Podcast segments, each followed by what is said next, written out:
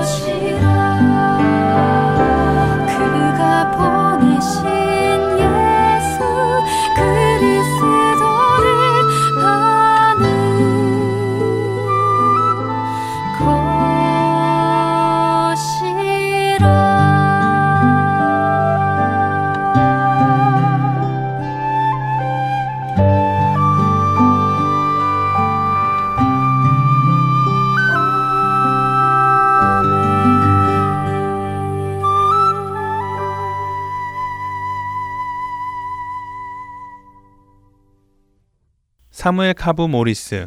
그는 짧게 카부라고 불리기도 했는데요. 사무엘 카부 모리스는 1873년쯤 아프리카의 라이베리아 크루족의 왕자로 태어났습니다. 하지만 카부의 어릴 적 삶에 대해서는 알려진 것이 거의 없습니다. 다만 당시 그가 사람들 사이에서 카부라고 불려졌다는 것만이 전해질 뿐이지요. 카부가 14살이 되던 해인 1887년경 그의 부족은 그레보스 부족에게 공격을 받아 정복을 당합니다. 그레보스 부족은 카부의 아버지인 크루 부족의 족장을 때리며 부족의 평화를 지키고 싶으면 매월 조공을 바치라고 말합니다. 그리고 만일 그것을 지키지 못할 땐 아들 카부를 가만두지 않을 것이라며 카부를 인질로 데리고 가지요. 카부의 아버지는 조공을 준비하는데 최선을 다하였습니다. 그러나 최선을 다해 준비한 조공이 그레보스 부족 족장의 마음을 충족시키지는 못하였습니다. 그런데 그나마도 바치던 조공조차 준비할 수가 없게 되었습니다. 크루 부족은 너무 가난했기 때문인데요. 이렇게 조공을 바치지 못하게 되자 그레보스 족장은 인질로 잡혀온 카부를 독이 있고 뾰족한 포도나무 가지로 만든 채찍을 만들어 때리기 시작했습니다.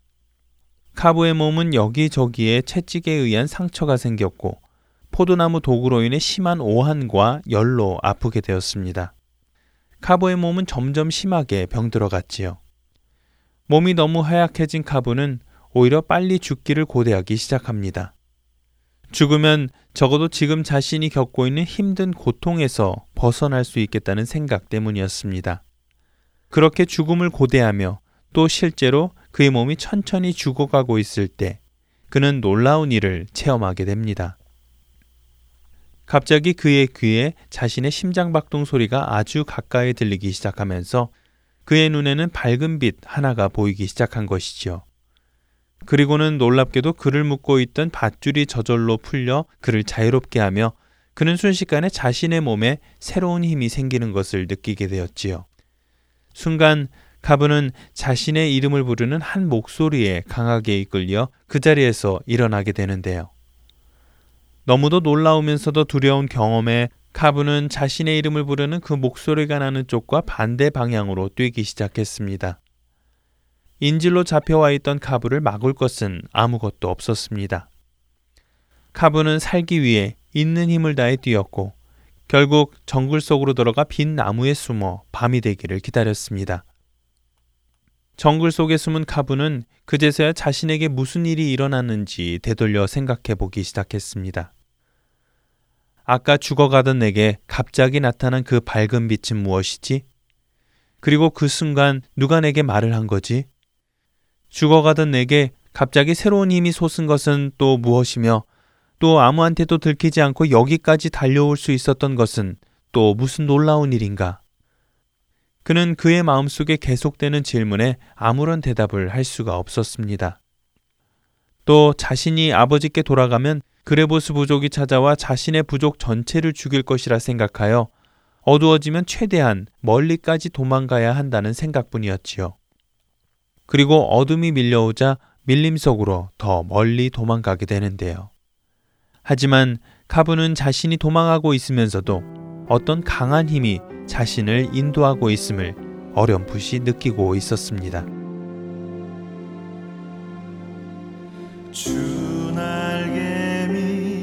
내가 편안히 쉬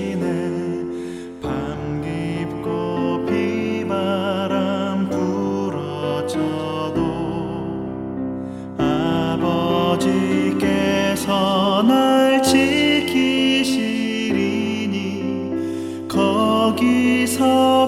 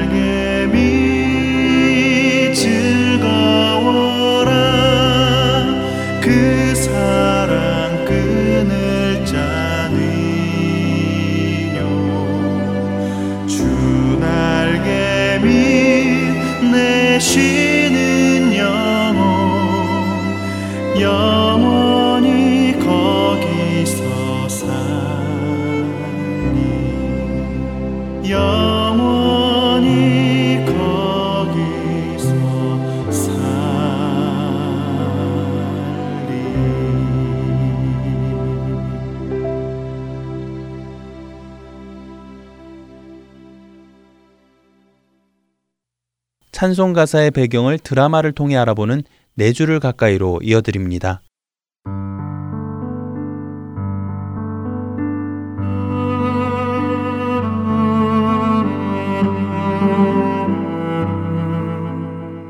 애청자 여러분 안녕하세요.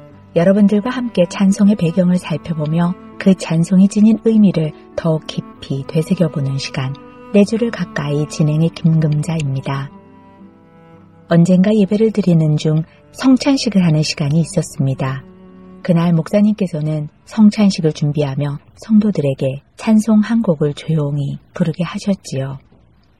한 줄밖에 되지 않는 아주 간단한 그 가사를 부르는 동안 저는 목이 메어오는 경험을 했는데요. 왜냐하면 그 짧은 한 줄의 가사 안에는 저의 간절한 소망이 가득 담겨 있었기 때문입니다. 어떤 찬송이었냐고요? 잠시 그 찬송을 한번 들어보시겠어요?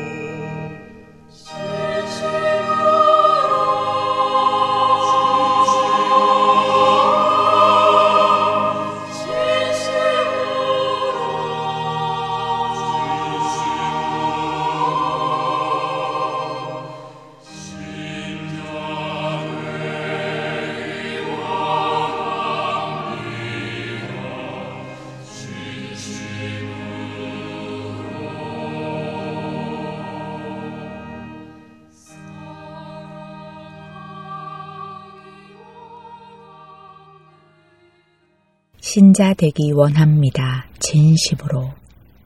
사랑하기 원합니다. 진심으로. 거룩하기 원합니다. 진심으로. 예수 닮기 원합니다. 진심으로. 새 찬송가 버전으로 들어본 신자 되기 원합니다라는 곡입니다. 사실 제가 목이 메어 불렀던 그날의 예배에서는 이 곡을 영어로 불렀었습니다. 저는 첫 줄 가사인 Lord, I want to be a Christian in my heart, in my heart 를 읊조리는 동안 내가 얼마나 크리스천이 되고 싶어 하는가. 다시 말해 내가 얼마나 예수 그리스도를 따르는 그리스도인이 되고 싶어 하는가 하는 저의 속마음과 동시에 그렇게 온전히 주님을 따르며 사는 삶을 살지 못하는 저의 모습이 제 마음 안에서 서로 부딪히며 눈물을 흘리게 했었지요. 저는 마치 주님, 제가 그렇게 말씀대로 사라지지는 못하지만 그래도 저는 크리스천이 되고 싶습니다. 라며 그분 앞에 나아가는 감정을 느꼈었는데요. 과연 이 곡은 어떤 사연이 담겼길래 저에게 그런 감정을 느끼게 해 주었을까요? 영어 제목 Lord, I Want to Be a Christian이라는 이 곡은 1907년에 Folk Songs of the American Negro라는 책에 처음 실리며 사람들에게 공식적으로 알려지기 시작했는데요. 하지만 이 곡이 불려지게 된 것은 그로부터 150여 년 전이라고 합니다. 사실 이 찬송가 유래에 대해 정확하게 알려진 바는 없지만 18세기 기록에 의하면 1748년에서 1756년 사이 미국 버지니아에서 있었던 한 가지 일이 계기가 되었다고 하는데요. 어떤 일이었을까요? 드라마를 통해 들어보겠습니다.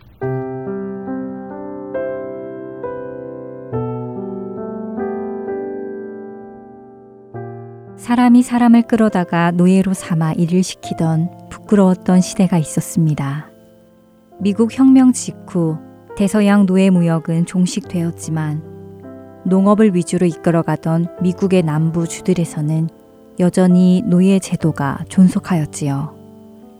1700년대 미국의 인구 비율 대 노예의 숫자가 가장 많았던 곳은 사우스 캐롤라이나주와 조지아주, 그리고 버지니아주였습니다. 당시 담배와 설탕, 그리고 목화 재배 등의 수익성이 높은 농장에서의 혹독한 일은 모두 흑인 노예의 몫이었습니다.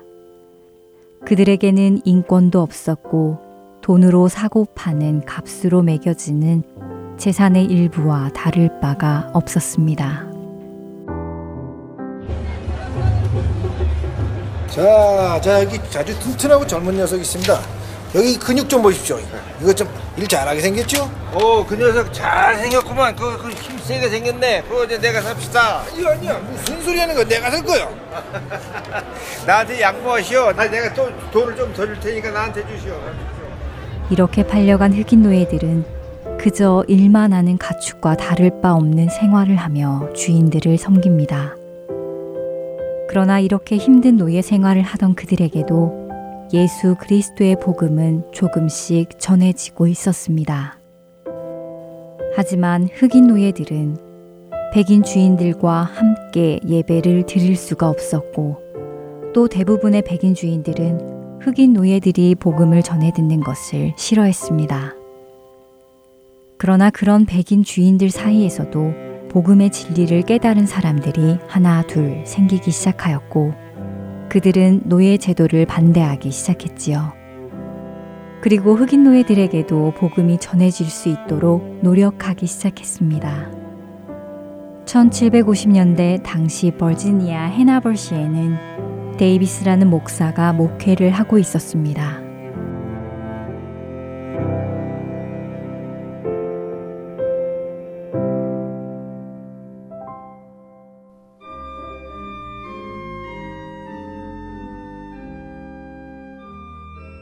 우리는 옛사람을 벗어버리고 새 사람을 입어야 합니다. 그것은 우리의 힘으로 하는 것이 아니라 오직 예수 그리스도의 능력으로 되는 것입니다.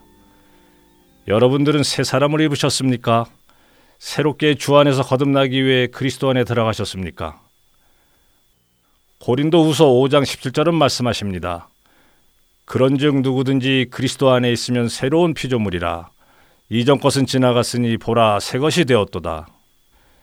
여러분의 과거에 집착하지 마십시오. 과거는 지난 것입니다.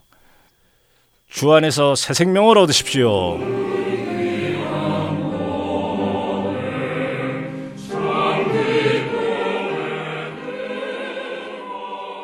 목사님, 오늘 말씀을 통해 저도 주 안에서 새로운 생명으로 거듭나기를 소원해 봅니다. 감사합니다. 네, 아멘. 그렇게 되셔야지요. 목사님 감사합니다. 다음 주에 만나 뵙겠습니다. 네, 한 주간도 승리하세요. 주일 예배를 마친 데이비스 목사는 자신의 사무실을 정리하고 있었습니다. 그때 그의 방문을 누군가 두드렸습니다. 네, 들어오세요. 들어오세요. 응? 내가 뭐 잘못 들었나? 분명 노크를 했는데. 노크를 하고도 들어오지 않는 것이 이상하게 생각되어 직접 문을 연 데이비스 목사 앞에는 한 명의 흑인 노예가 두려운 듯이 땅에 시선을 두고 서 있었습니다. 어, 무슨 일인가? 자네 아직 청소할 시간은 아닌 것 같은데 자네 주인이 이곳에 와서 청소를 하라고 시킨 건가? 아, 네. 목사님, 사실 드릴 말씀이 있습니다. 드릴 말씀? 어, 얘기해 보게. 네. 오늘 사실 교회 옆 화단에서 일을 하다가 목사님의 설교를 듣게 되었습니다. 자네가 설교를? 네. 음, 그런데 무슨 질문이라도 있는 건가? 예. 아까 그러셨지 않습니까? 누구든지 그리스도 안에 있으면 새로운 피조물이라고요. 응, 그랬지. 그 누구든지의 저 같은 흑인 노예도 포함될 수 있는 건가요? 자신과 같은 흑인 노예도 포함되느냐는 질문에 데이비스 목사는 순간 말문이 막혔습니다. 지금껏 그런 생각을 해보지 않았기 때문입니다. 그러나 그의 마음 속에는 성령님의 깨닫게 하심이 있었습니다. 물론이고 말고 갈라디아서 3장 28절은 유대인이나 헬라인이나 종이나 자유인이나 남자나 여자나 다 그리스도 예수 안에서 하나라고 말씀하신다네. 그러니 당연히 자네도 그리스도 예수 안에 있으면 새로운 피조물로 거듭날 수 있는 것이라네. 정말로요? 아, 그러면 말입니다. 목사님. 저도 크리스천이 되고 싶습니다. 새로운 피조물이 되고 싶습니다. 진심으로 믿는 자가 되기를 원합니다. 그날 자신도 그리스도인이 되고 싶다며 찾아온 흑인 노예. 데이비스 목사는 그 노예의 두 손을 맞잡았습니다. 그리고는 함께 하나님께 기도드리며 그 형제가 거듭나기를 간구하였고 그 형제는 그리스도 안에서 새로운 피조물로 거듭나는 경험을 하게 됩니다.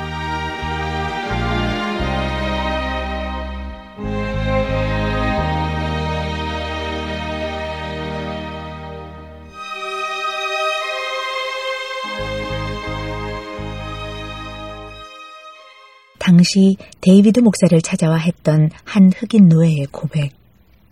Sir, I want to be a Christian in my heart 라는 고백은 다른 흑인 노예들에게 전달되기 시작하였고 많은 흑인 노예들이 예수님을 구주로 영접하는 일이 생기기 시작했습니다. 그리고는 흑인 노예들은 이 가사에 여러 가사를 더하여 노래로 부르기 시작하였고 이 노래는 미국 흑인 영가 찬송집에 훗날 기록이 되게 되지요. 그리고 복음의 능력은 더욱더 확산되기 시작하며 많은 백인 노예주들이 회개하게 되었고 결국 미국의 노예 제도는 1850년부터 해방운동을 맡게 되었고 1865년 12월 폐지되었습니다. 비록 노예의 신분이기는 했지만 그리스도 안에서 새로운 생명으로 거듭나기를 원했던 많은 흑인 노예들. 그들의 간절함이 담긴 그 고백이 오늘 우리 안에도 있기를 소원하며 내 주를 가까이 마치겠습니다.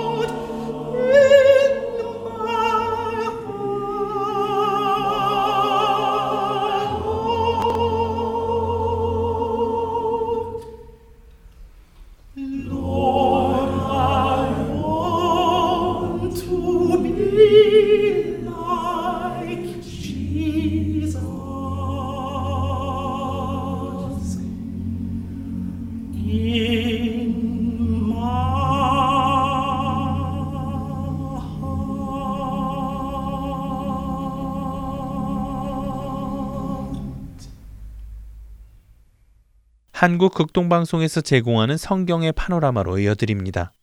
오늘은 예루살렘으로 가는 길과 로마로 가는 길이라는 제목으로 나눠주십니다.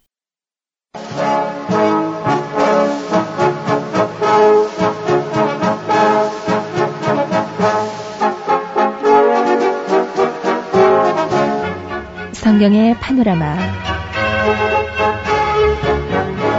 성경의 전체적인 큰 흐름 살펴보고 있습니다. 노우호 목사님이십니다. 목사님 안녕하세요. 네, 반갑습니다. 김성윤입니다.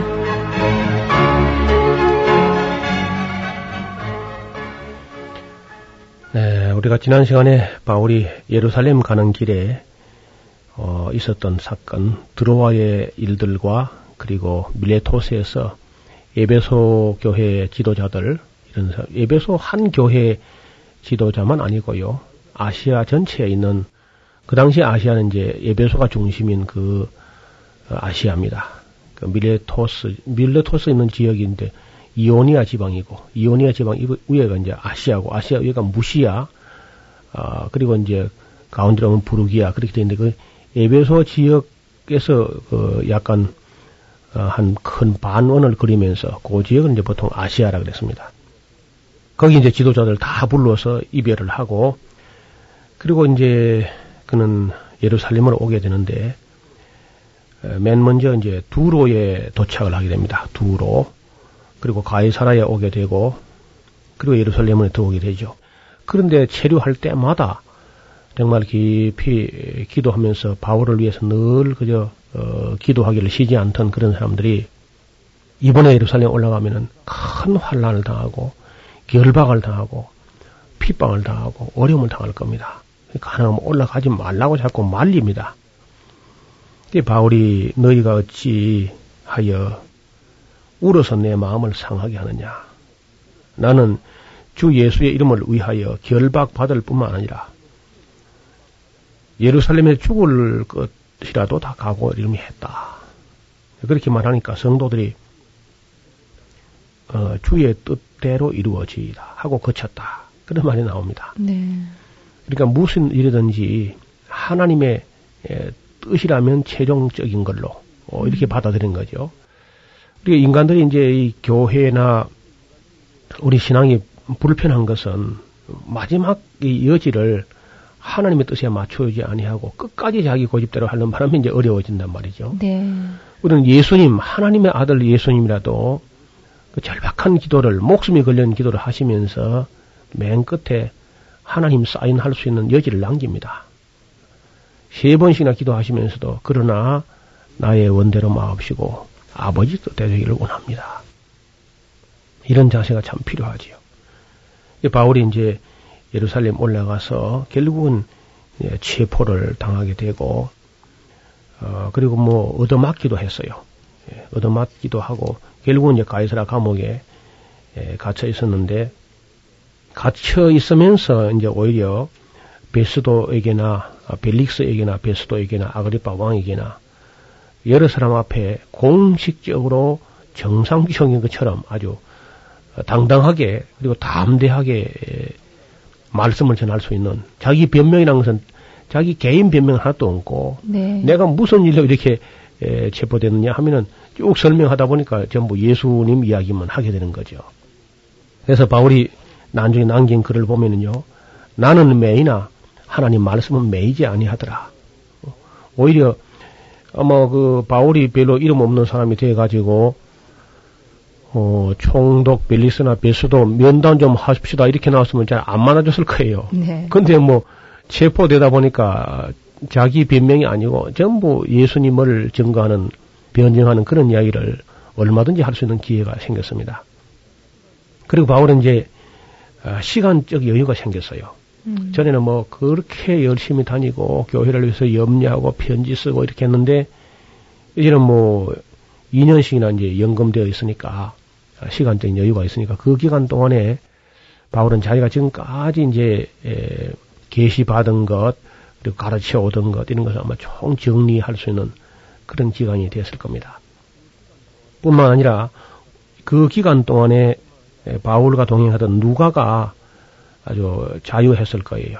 그래서 누가는 이제 팔레스타인 전체를 아마 어, 여행을 하면서 2년 동안에 어, 뭐 그 팔레스타인이 그 넓은 땅은 아니거든. 우리나라 강원도만 한데 그런 땅을 샅샅이 다 누비면서 한 3년 동안 예수님께서 만났던 사람들, 예수님을 만난 사람들 전부 이제 찾아가서 아마 인터뷰를 하듯이 그렇게 한 것 같습니다. 그러니까 어, 지난번에 우리가 누가복음 살펴보았듯이 다른 복음서 심지어 사도들까지도 어, 챙기지 못했던 그 놀라운 이야기를 한 서른 가지나 더 어, 발굴해내게 되고 그 소중한 자료가 다 모아지자 그 2년이 걸리게 됐고 바울은 이제 바울과 함께 로마로 가게 되지요. 로마로 가는데 거기 보면은 바울을 그 호송하는 군인이 하나 있습니다. 여기 이 군인 잘 볼 필요가 있는데 이, 이 군인은 어, 아우구스투스 아고수도 대라고 성경이 말하고 있는데 아우구스투스 황제의 근이 됩니다. 27장에 보면은 거기 나와요. 우리의 배 타고 이탈리아로 갈 일이 작정됨에 바울과 다른 제소 몇 사람을 아구 수도대의 백부장 율리우스, 율리오라는데 율리우스라는 사람에게 맡겨졌는데요. 이게 이제 정치범으로 아마 이렇게 에, 사회를 소란하게 했다 해가지고 뭐 정치범처럼 이렇게 되면은 보통 이게 뭐 그 강도나 절도 같은 그런 재수와는 다르지요. 네. 적어도 로마까지 가서 재판을 받아야 되는 중죄인은 음. 그 황제 친위대 로마에 여러 군인들이 있지만 제일 1등 군인을 뽑아가지고 황제 친위대를 삼거든요. 음. 예, 인격적으로나 신체나 외모나 모든 면에서 그 빠진 것이 없는 그런 사람이 이제 예, 황제 친위대가 되는데 그 백부장 율리우스라는 사람하고 이제 바울이 그 손에 맡겨져 가지고 바울이 갑니다. 갔는데 놀랍게도 어, 처음에 이제 배를 타고 탔던 배는 어디 가는 배냐 하면은 가이사르서 배를 탔는데 아드라무떼노 배라고 합니다. 아드라무떼노가 어디냐면은 드로아하고 버가모 그 사이에 아드라무 떼놈이라는 그 도시가 있어요. 그쪽 배를 타고 가다가 아마 거기가 어, 이 아시아의 그 밀레토스 근방 그 근방인데 좀 가다가 그 배에서 내리게 되죠. 내려서 다시 어디로 가면 타냐면은 알렉산드리아 배로 갈아타게 됩니다. 길리기아의 밤빌리아 바다를 건너가지고 루기아의 무라라는 성에서 아마 그 배를 갈아탔어요.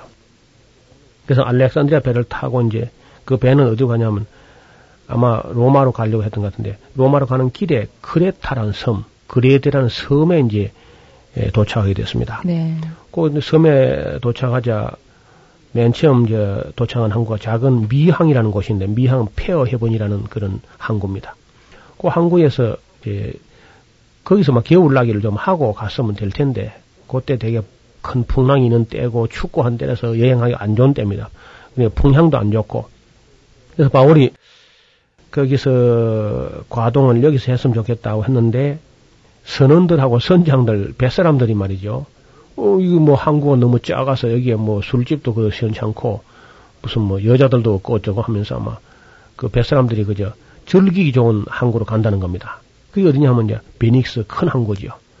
아유, 적어도 비닉스까지는 가서 거기서 과동해야지 여기 이 조그만 항구에서 어떻게 과동하냐고 안 된다고. 이렇게 주장하니까 바울은 그걸 가면 안 되는데 안 되는 그 마음 속에 이미 꺼리낌이 있었어요. 그래 백부장에게 이야기해봤자 백부장은 이제 바울은 손이 묶인 재수고 예. 바다에는 뱃사람이 최고니까 그 선장 말을 더 믿은 거죠. 그래가지고 이제 결국은 거기서 그 미항에서 있어야 되는데 미항에서 떠나서 라시아라는 그 항구 쪽을 지나 와가지고 이제 그리대로 가려 방향을 막 틀려고 하는데 갑자기 섬 가운데서 그 27장 사도행 27장 13절 보면요. 그때 남풍이 싹 불었습니다. 남풍이 순하게 부니까 저희가 아이고 잘 됐다 하고 덕이 한 줄 알고 닻을 감아서 그레데 해변을 가까이 하고 행선하는데 얼마 못 가서 얼마 못 가서 그러니까 잘 나가다가 네. 얼마 못 가서 이제 섬 가운데서 유라골로라는 유명한 미친 바람이 있습니다. 음. 광풍. 음. 아주 바람이 정신없이 부는 그런 광풍이 대작하니까 배가 밀려서 그냥 지중해 한복판으로 그냥 떠밀리 나왔습니다. 그 비니스 가지도 못하고요. 그래가지고 이 바람이 얼마나 무섭게 몰아쳤는지요. 여기 보면 14일, 열나흘 동안 햇빛도 달빛도 별빛도 보지 못한 채 배가 이리저리 떠밀리 가고 막 결국은 이제 배가 아무래도 처박히듯이 보니까 모든 짐을 다 내버립니다. 그게 아마 알렉산드리아 배라고 하면은 이집트에 곡물을 싣고 로마로 가는 배지요. 곡식을 어마어마하게 싣습니다. 그게. 그리고 그 배에 탔던 사람이 276명이니까 276명 생명이 더 소중하다 싶으니까 배에 있는 곡식을 전부 물에다 버렸습니다. 그리고 뭐 배가 이리 끼우뚱 저리 끼우뚱 하면서 막 끼끼 갈 때마다 막 사람들이 다 굴러가지고 이쪽 배 모서리로 처박혔다가 배가 저쪽으로 좀또 저쪽으로 떠밀려서 처박히고 해가지고 이것을 햇빛도 달빛도 별빛도 보지 못하고 음식도 먹지 못한 채 먹어봤자 뭐 다 토하니까요. 네. 14일간은 얼마나 시들렸는지 아마 그들이 아마 신의 이름은 안 부른 게 없을 거예요. 음. 하루에 몇 번씩 죽을 고비를 넘겼으니까. 그렇게 하면서 이 사람들이 막 혼이 다 빠져버리는 완전히 다. 예. 자기 고집이나 사상이나 종교나 혼이 다 빠져버리고 살 소망도 다 없어져 버렸어요. 그래 됐을 때 한날 밤에 천사가 바울에게 나타난 겁니다. 하나님의 사자가 27장 23절에 보면 나의 속한 바 곧 나의 섬기는 하나님의 사자가 어젯밤에 내 곁에 서서 말하되 바울아 두려워 말라. 네가 시자 앞에 가이사 앞에 서야 하겠고 또 하나님께서 너와 함께 행선하는 자를 다 네게 주셨다. 그렇게 천사가 말하는 겁니다. 바울이 아주 용기를 얻지요. 아, 배가 깨어질는지도 모르겠고 배가 뭐 바람 밑으로 가든지 위로 가든지 간에 로마로 가는 건 확실하구나. 소망의 항구에 도착한다는 보장이 선 겁니다. 뭐 배가 뭐 어떻게 가든 간에 예. 그 소망이 확실해지자 바울이 담대해지는 거죠. 다른 사람은 다 네. 정신이 없지만 바울 혼자는 정신이 있는 거 이제. 그러니까 막 그 그게 확실하니까 파도가 높아봐요. 파도 타기 하는 거죠. 뭐더큰 거 몰려와도 신난다는 겁니다. 네. 이게 우리가 믿음도 중요하지만 소망이 그리 중요한 거죠. 네. 다른 사람들은 소망이 끊어졌기 때문에 소망이 끊어지면 절망이고 절망은 죽음이죠. 길 계곡을 갔던 분이 에, 희망 없음 그 자체는 곧 죽음이다. 소망이 다 끊어지는 건 사실상 죽은 거죠. 그러니까 그때부터 이제 바울이 하자는 대로 다 합니다. 어, 뭐라고 하든지 그저 바울이 하자면 그러니까 지금은 뭐 선장도 필요 없고 백부장도 필요 없어요. 바울을 호송하는 사람도 뭐 다 정신이 없습니다. 그래서 오직 정신 차린 사람 딱 한 사람 있는데 그게 바울이죠. 네. 하나님의 약속에 선 사람. 하나님께서 보장해 준 약속을 어, 손에 웅켜진 그 사람은 영혼의 닻이 있습니다. 하나님의 약속의 닻을 내리기 때문에 아무리 세상 바다가 그 흉용한다 할지라도 거기 떠밀리지 아니하고 꿋꿋이 서서 276명의 영혼의 격려를 보내는 그런 장면이 나옵니다. 그래서 여러분이요, 여러분 생명에 지장이 없습니다. 배하고 물건만 혼내봤지 생명 괜찮으니까 안심하십시오 하고 이제 음식을 먹으라고 권하게 되고 그리고 음식을 바울이 이제 먹자고 할 때 감사하기도 하지만 감사하기도 하고 그렇게 가다가 이제 결국은 배가 멜리데라는 섬, 어, 바울과 함께 276명이 파선을 당해가지고 그 섬에 상륙을 하는데 아마 그 장면을 우리가 한번 연상을 해보면요, 어, 굉장했을 거예요. 14일간이나 배에서 막 사람을 어, 시달리게 막 그 바다가 막 파도를 통해서 이리저리 막 굴러가지고 거의 음식을 14일 동안 못 먹었던 사람들이 그래도 참 바울의 위로와 격려 때문에 에, 한 사람도 죽은 사람 없이 다 살아남았는데 어, 문제는 그 배가 깨지면서 그들이 다 그냥 물에다 파손이 돼 버렸는데 이것이 다 파도에 밀려 가지고 그 백사장에 와서 절비하게 이제 떠밀려 나왔습니다. 그 추워 가지고 사람들이 추워서 막 우둘둘 떨리니까 토인들이 와서 불을 피워줬습니다. 그때 바울이 이제 나무를 또 하나람 아마다가 그 불에 갖다 집어넣는데 어, 그 바울 손에 나무 묵에 들어있던 독사가 바울의 손을 물고 늘어지는 거죠. 토인들이 생각할 때, 아이고, 이 사람들이 바다에서는 어떻게 용하게 살아왔지만은, 봐라. 확실히 공의가 이를 살지 못하게 하는가 보다. 틀림없이 무슨 살인자인가 보다. 그런 식으로 해서 바울이 죽을 줄 알고 가만히 기다리는데, 어, 뭐, 붙지도 아니하고 죽지도 않으니까, 돌이켜서, 아이고, 신인가 보다. 그런 그 사건이 있었습니다. 그때 그 멜리데 섬의 가장 높은 사람 보블리오라는 사람이 있었는데 보블리오스라는 사람의 아버지가 열병이 들어가지고 이질과 열병에 걸린 것을 바울이 가서 아마 기도했더니 병이 나았던가 봐요. 이 은혜를 갚는다고 그 섬 사람들이 276명이 3개월간 먹고 자고 하는 걸 다 책임지게 됩니다. 그 사람들이. 네. 그리고 3개월 후에 이제 다시 이제 과동 한 겨울나기를 한 알렉산드라 배를 만나가지고 어, 떠나서 이제 에, 로마로 가는데 수라구사라 수라구사는 이제 그 시실리 섬의 동쪽에 있는 항구죠. 시라쿠사라는 아주 유명한 항구인데 거기에 도착하고 그다음에 레기온 로마 본토 이탈리아 최남단 레기온이라는 로마 주둔군이 있는 곳에 이제 당도하게 되고 그다음에 이제 어 푸데올리 예, 보디오라는데 푸데올리라는 곳에 도착하게 되고 그다음 이제 로마 시외각 한 40km 바깥에 있는 그 드리인이라고 하는 삼관이라고 세 여관 여인숙이 있는 곳에 도착하게 됩니다. 그 삼관까지 로마에 있는 그리스도인들이 마중을 나온 거예요. 마중을 나오되 뭐 파울로서 만세 막 어, 바울의 입성을 환영합니다 해가지고 뭐 사실은 바울이 제수인데 말이죠. 네. 손이 묶여가지고 지금 로마로 호송되는데 이 사람이 도대체 누구한데 이 많은 사람들이 이렇게 나와서 환영하는가? 아마 그 어, 율리우스라고 하는 아우구스투스의 그 군의대 장교였던 이 율리우스가 막 굉장히 충격을 받아서 이 도대체 어떤 사람인가? 과연 그 배에서도 모든 사람이 다 정신을 잃어버렸는데 그 사람 때문에 바울 때문에 살았으니까요. 그래서 이 에, 율리우스가 아마 그 황제의 친위대에 속하기 때문에 바울의 그 호송하면서 일어났던 모든 동태를 이 로마 황제는 네로입니다. 네로. 그 물론 처음에는 그렇게 미치갱이가 아니었지만 나중에 아주 미친 왕이었죠. 그 네로에게 아마 어, 소상하게 바울이라고 하는 정치범이 어떤 내가 상을 비춰본 대로는 이러이러하다 한 소식을 아마 좋게 말했을 겁니다. 그래서 그 바울은 로마에 도착해 가지고 맨 먼저 이제 유대인들 대표들을 불러 모아 가지고 어, 자기 변명을 조금 합니다.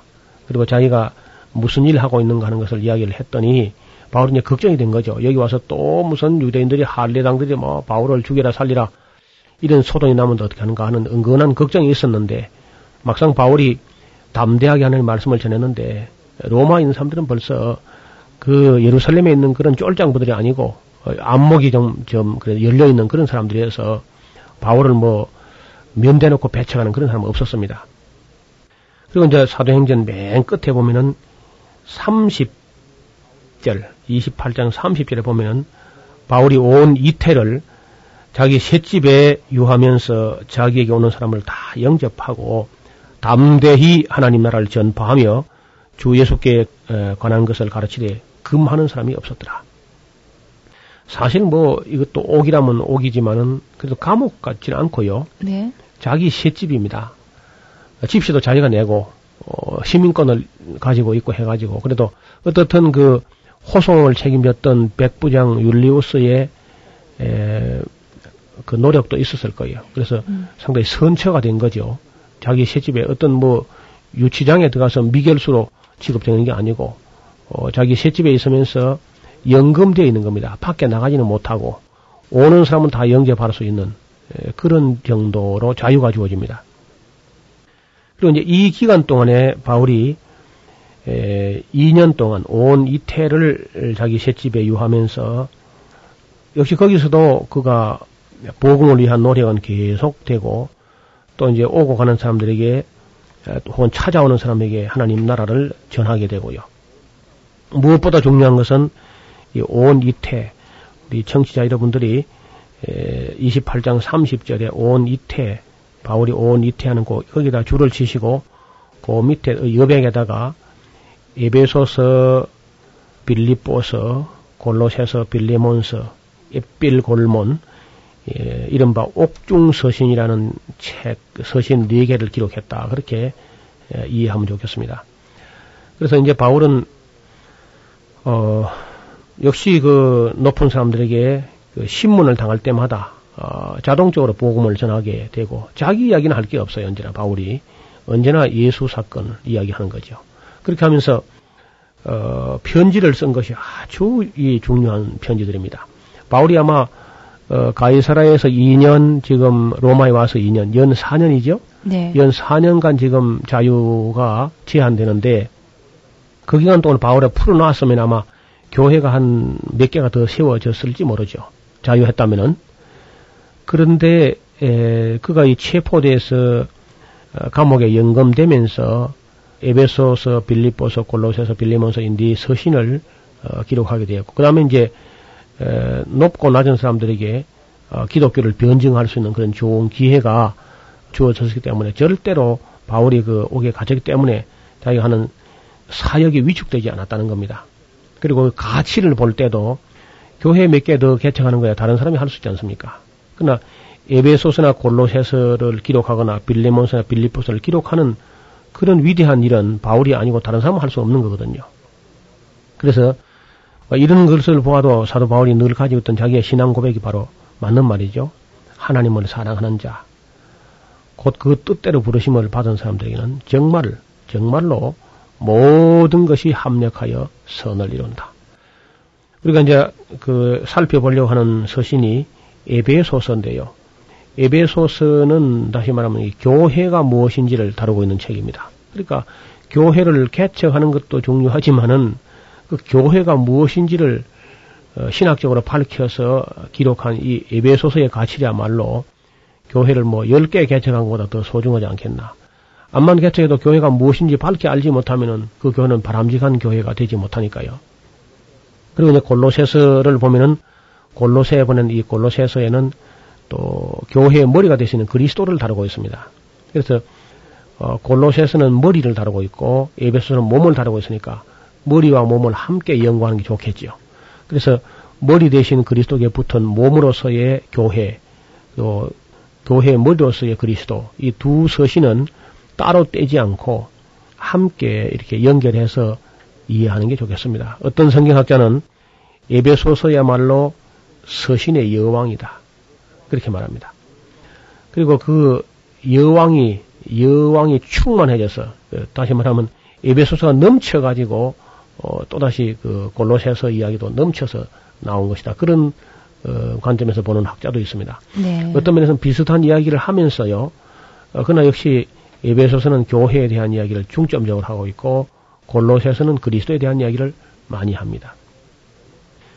그리고 빌립보서는 매우 개인적인 사적인 이야기입니다. 그것은 빌립보 교회의 교역자였던 에바브라 디도가 빌립보 성도들의 위문금을 가지고 바울을 찾아왔는데 찾아와서 이제 그 병이 나서 어, 애를 태우다가 그 병이 낫게 되니까 개인적으로 빌립보 교회에 감사하다는 말과 함께 어, 위로의 편지 그리고 그 화목을 권면하는 그런 편지를 매우 개인적인 편지처럼 씁니다. 어, 그런데 역시 그 안에 큰 진리가 들어 있어서 성령께서는 그를 감동하셨고 그리고 나중에 성경이 되게 한 거죠. 그 다음에 빌레몬서라는 서신이 있는데 역시 빌레몬서도 작은 서신에 속하는데 이것도 역시 어, 바울이 매우 개인적인 것처럼 씁니다. 그리고 온 교회를 위해서 쓴 것도 아니고요. 어, 한 지역을 위해서 쓴 것도 아니고 빌레몬이라는 자기 아마 바울의 제자였다고 봅니다. 바울이 두란노 서원에서 가르칠 때에 바울에게 성경을 배우고 진리를 배웠던 사람인데 가정 교회를 하고 있었지요. 그 집에서 이제 종이 하나 있었는데 그 오네시모란 종이 도망을 나올 때 주인이 아마 금품을 얼마 이렇게 훔쳐서 나온 것 같습니다. 네. 그러다가 이제 로마로 와서 바울을 만났는데 에, 예수를 믿고 완전히 새 사람 돼가지고 돌려보내면서 어, 이 빌레몬을 용서해달라는 관대하게 받아달라고 하는 그렇지 않으면 뭐 십자가에 못 박힐 수도 있죠. 그러니까 그런 마음을 담은 편지가 빌레몬서입니다. 그래서 이 네 서신을 우리가 일반적으로 옥중 서신이다 그렇게 하는데 옥이라고 하기는 좀 그래요. 그 자기 셋집이니까 어, 미결서로서 자유가 조금 제한된 것밖에 없습니다. 근데 바울이 로마에 이제 옥 진짜 옥에 들어간 일이 있거든요. 그건 이제 나중에 옥중선 기록할 그때가 아니고 그 이후에 새로 두 번째 로마에 투옥 될 때 그때는 진짜 감옥입니다. 그 감옥은 이제 마메틴 감옥이라는 유명한 감옥인데 사형수가 들어가는 감옥이죠. 네. 거기서 기록한 거는 이 옥중서신 이게 아니고 어, 디모데 후서 디모데 후서가 바로 두 번째 옥에 정말 옥에 투옥되었을 때 기록한 서신들입니다. 우리가 이제 예배소서 내용을 좀 살펴봐야 될 텐데 뭐 오늘 시간이 너무 어, 짧아서 에베소 내용 전체를 가늠할 수는 없겠고요. 에베소서는 역시 교회론이다 하는 걸 먼저 어, 살펴놓으시고 또 바울 서신들을 보면은 앞부분 앞에 부분은 되게 이론편 어떤 하고자 하는 그 아주 그 논리적인 이론편 신학적인 이론을 전개하다가요. 그리고 이제 어떤 때 보면 그름으로 하면서 한 고개를 넘어갑니다. 예. 로마서도 보면 그렇고요. 에베소서 골로새 또 마찬가지인데 그러므로 하고 진지한 이야기를 논리적으로 설명한 다음에 그 다음에 실천편으로 이야기를 해요. 그래서 이론과 함께 반드시 실천 이야기를 합니다. 대부분 우리는 그 이론편의 걸 신학적으로 외우고 그다음에 그 실천편을 좀 등한히 하는 경향이 있는데 그래서 우리가 믿음은 있는데 삶이 없다는 겁니다. 신앙과 생활, 우리 생활이 신앙 생활이거든요. 그러니까 신앙은 있는데 생활이 따르지 못해가지고 지탄을 받는 그런 경우가 많습니다. 그래서 성경을 앞에 이론편만 보지 말고 반드시 이론편과 실천편, 신학적인 것과 윤리적인 면을 동시에 같이 관심을 가지고 이제는 우리가 정말 1천만 그리스도인들이 그 이론편뿐 아니라 실천편, 구원받은 것뿐 아니고 그 영광 돌리는 삶이 뒤따라 되지 않겠나. 그리 해야만 이제 앞으로 우리가 전도가 될 걸로 봅니다. 지금처럼 우리가 윤리적인 삶을 제대로 살지 못하면은 그리스도의 영광이 되지 못해 가지고 전도가 더 어려워질 걸로 생각해요. 교회가 교회에서의 사명을 감당하기 위해서 반드시 윤리적인 면을 잘 살필 수 있기를 부탁을 드립니다. 감사합니다. 지금까지 노우호 목사님이셨습니다. 목사님 고맙습니다. 감사합니다. 김성윤이었습니다.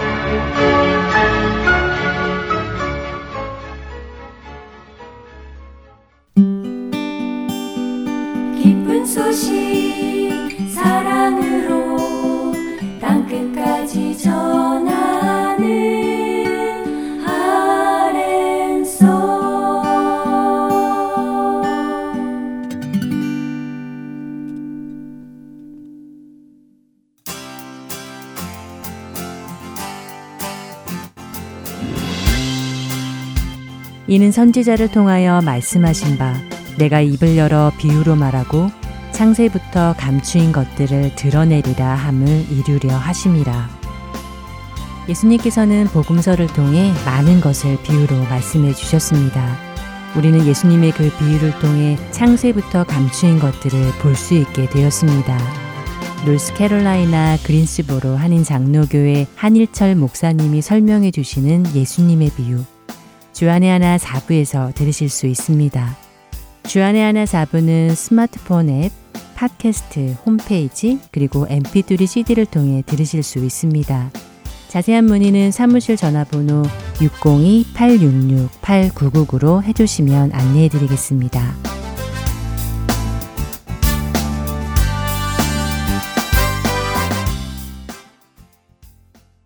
애청자 여러분들과 함께 기도하는 1분 기도로 이어드립니다.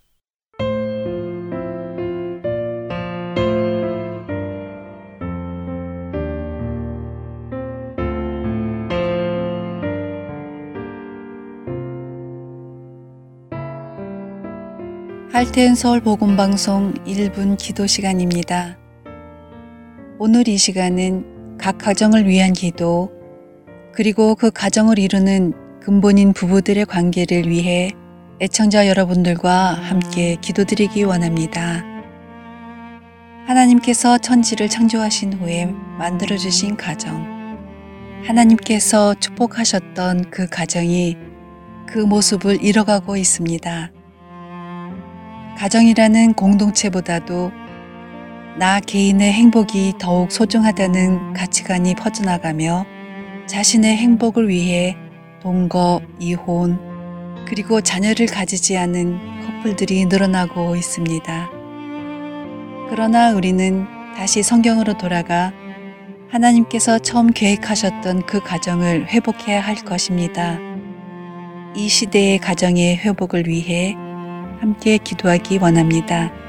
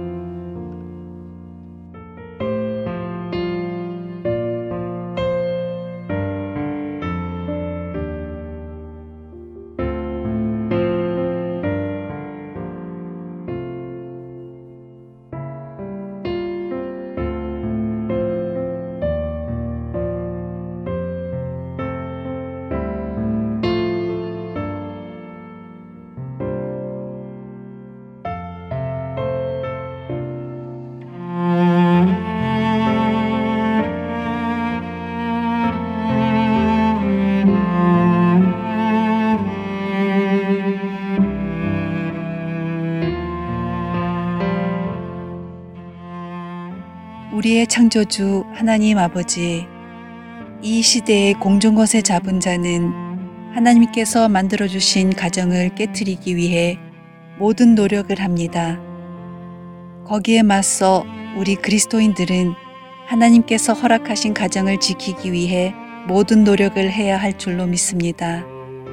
말씀으로 우리들을 깨워주시고 하나님을 경외함으로 하나님께서 세워주신 가정을 거룩하게 지켜나가게 하여 주옵소서.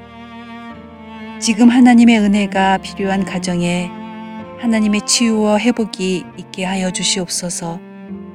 우리의 기도에 응답하시는 하나님의 신실하심을 믿고 기도드렸사오니 응답하여 주시옵소서. 우리의 구주 되시는 예수 그리스도의 이름으로 기도드렸습니다. 아멘.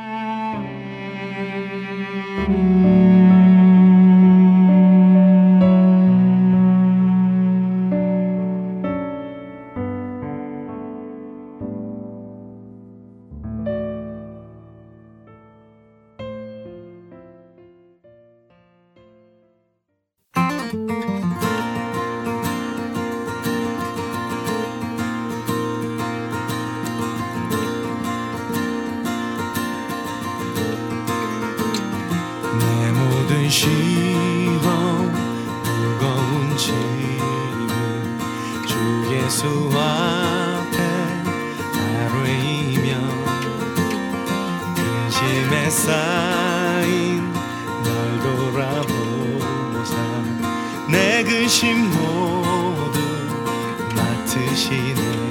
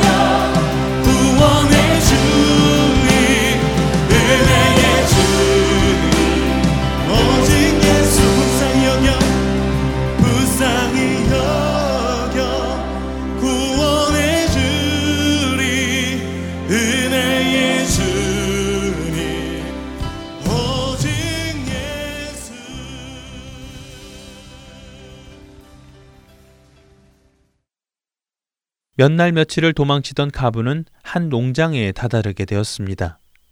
그리고 그곳 농장의 일꾼을 만나 자신의 사정을 이야기하게 되지요.